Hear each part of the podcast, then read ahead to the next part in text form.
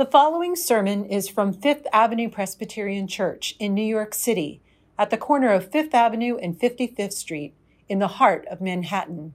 We welcome you to worship with our vibrant community of faith.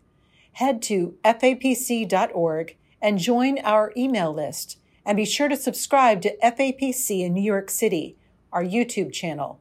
And now we invite you to breathe deep and lean into the beauty of worship with Fifth Avenue Presbyterian Church. Our scripture reading today comes from the book of Isaiah, chapter 6, verses 1 through 8. In the year that King Uzziah died, I saw the Lord sitting on a throne high and lofty, and the hem of his robe filled the temple. Seraphs were in attendance above him. Each had 6 wings. With 2 they covered their faces, and with 2 they covered their feet, and with 2 they flew. And one called to another and said, "Holy, holy, holy is the Lord of hosts. The whole earth is full of God's glory." The pivots on the threshold shook at the voices of those who called, and the house filled with smoke. And I said, "Woe is me. I am lost, for I am a man of unclean lips, and I live among a people of unclean lips. Yet my eyes have seen the King, the Lord of hosts." Then one of the seraphs flew to me, holding a live coal that had been taken from the altar with a pair of tongs. The seraph touched my mouth with it and said, "Now that this has touched your lips, your guilt has departed, and your sin is blotted out." Then I heard the voice of the Lord saying, "Whom shall I send? And who will go for us?" And I said, "Here am I, send me." This is the word of God for you, the people of God. Thanks be to God. People have been recommending The Crown to me for several years. I just started watching the first season this past weekend, and I'm already hooked on the story of England's Queen Elizabeth II, whose reign began when she was 27 years old and is now in its 69th year. I'm not surprised the show has been such a hit. Through millennia and across many lands, stories of monarchies have long fascinated people. In particular, the transition times, when one reign ends and another begins, invite reflection on the era coming to a close and evoke uncertainty and anxiety about what lies ahead. One can't help but wonder what effect this change of leadership will have on the people who live in the land.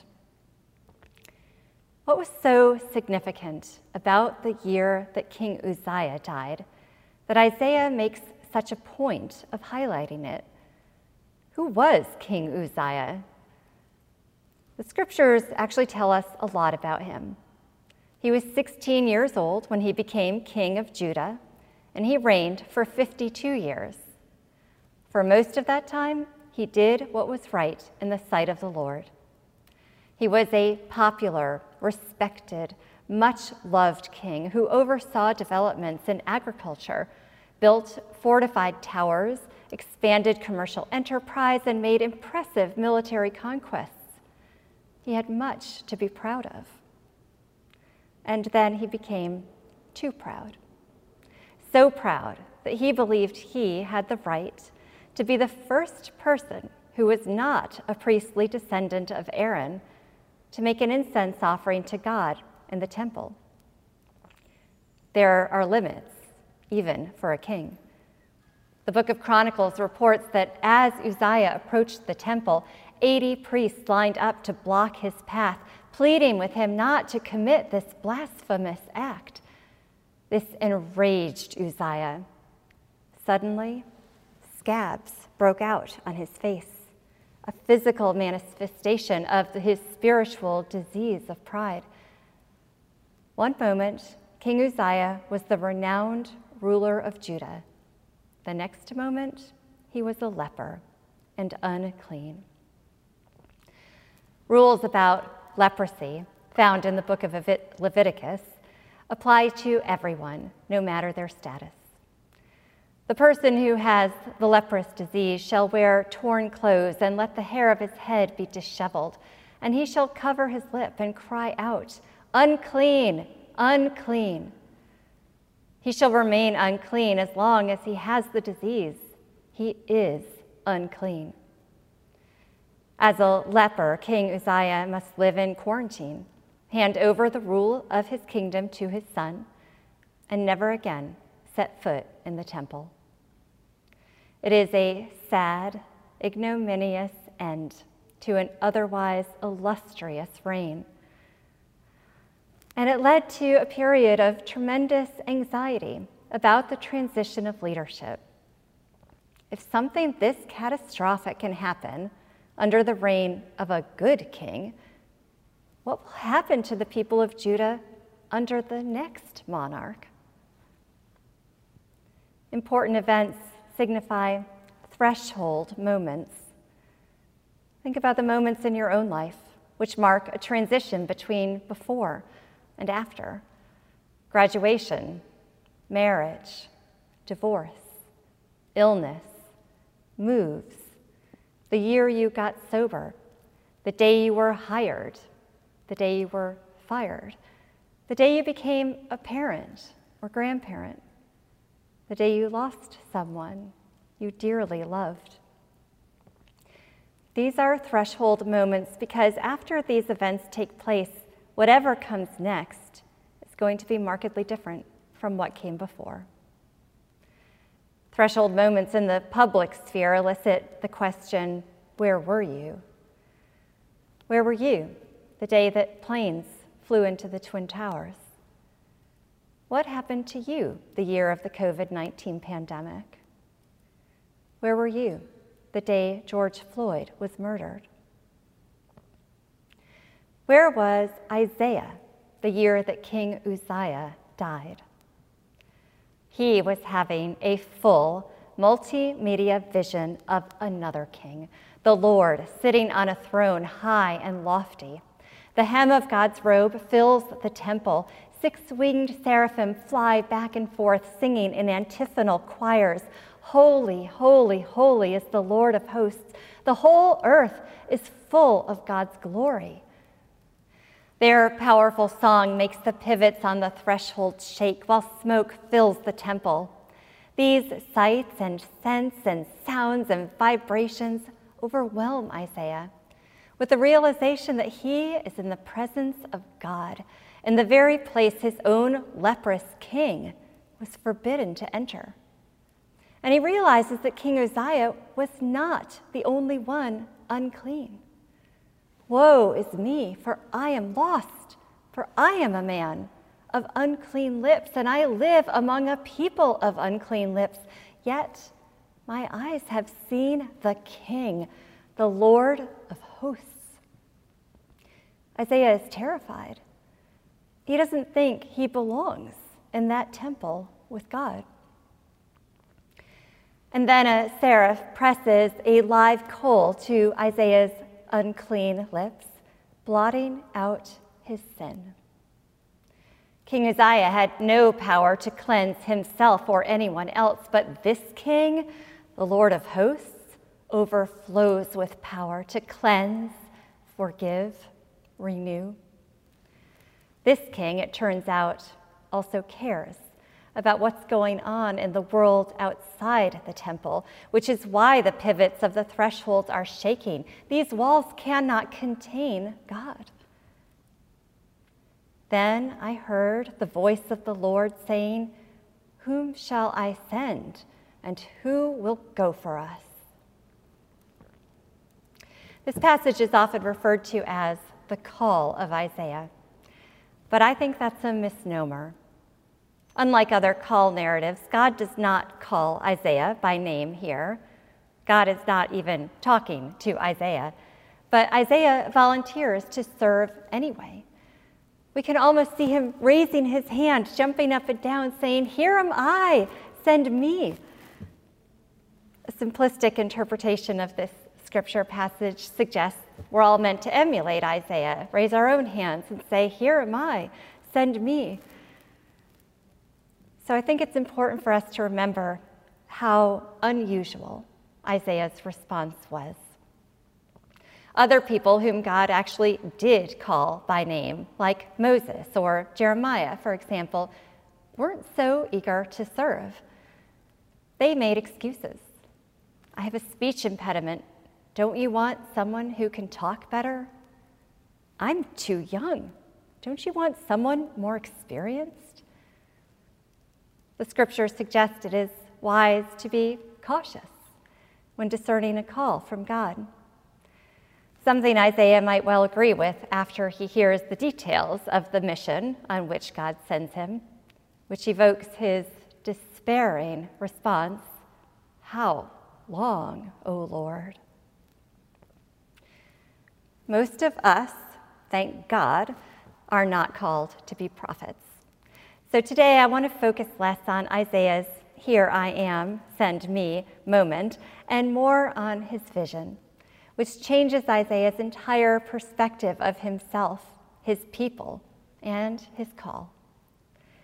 In the year that his flawed earthly king dies, Isaiah sees a mighty and powerful king, one whose glory spills beyond the temple walls, filling the whole earth, an eternal, transcendent, yet present Lord who forgives and renews and cares very much about what is happening here on earth.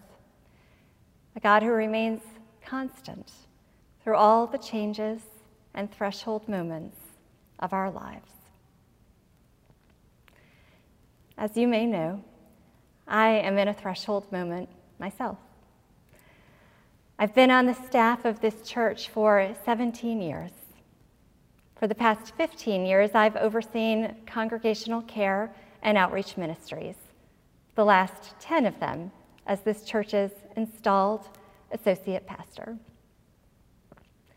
The year of the COVID-19 pandemic, while hard in so many ways, provided me with an opportunity for reflection, for looking back and looking forward. My professional reflections led me to realize that 15 years of providing administrative oversight for these two program areas felt like the right amount of time. I began to discern God calling me to shift my focus back to direct pastoral care, which is how I began working at this church. I've always valued this congregation's commitment to staying connected with members no longer able to attend church. In a congregation our size, it makes a difference to have a pastor dedicated to that ministry. I'm looking forward to being that pastor again. On a personal note, the church staff's shift to working Monday to Friday during the COVID-19 pandemic meant that for the first time in our nearly 28-year marriage, my husband, Jim, and I were on the same work schedule. We discovered that we liked that and realized we didn't want that to change. When I begin my work as parish visitor in the fall, I'll be working Monday to Thursday, 30 hours a week. In 2017, on Reverend Randy Weber's last Sunday before he retired from Fifth Avenue, he shared a story of running late for a meeting with the beloved pastor Ken Jones. Ken was walking more slowly and told Randy, "You run on ahead." Ken returned to the church and died later that day at his desk. Randy said he always felt like those last words were Ken's parting gift to him, his passing of the baton. At the end of his sermon, Randy gave batons to me and Scott and Charlene that said, "You run on ahead." Earlier this week, I passed my baton from Randy to my colleague, Reverend Werner Ramirez, Fifth Avenue Presbyterian Church's next associate pastor for congregational care.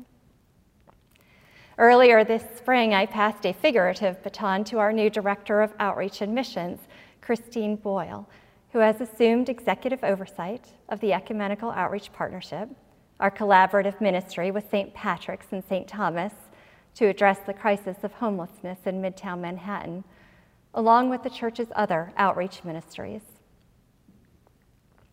I'm so grateful that God and this congregation called me to such meaningful work these past 15 years. And I'm thrilled that these ministries are now blessed with the leadership of these wise, capable, compassionate colleagues. Beginning June 1st, I will be taking a leave of absence. I'll be out of the city most of the summer, spending time with my extended family, and I'll look forward to being back with you all on Homecoming Sunday, ready to embrace my new calling as this congregation's parish visitor.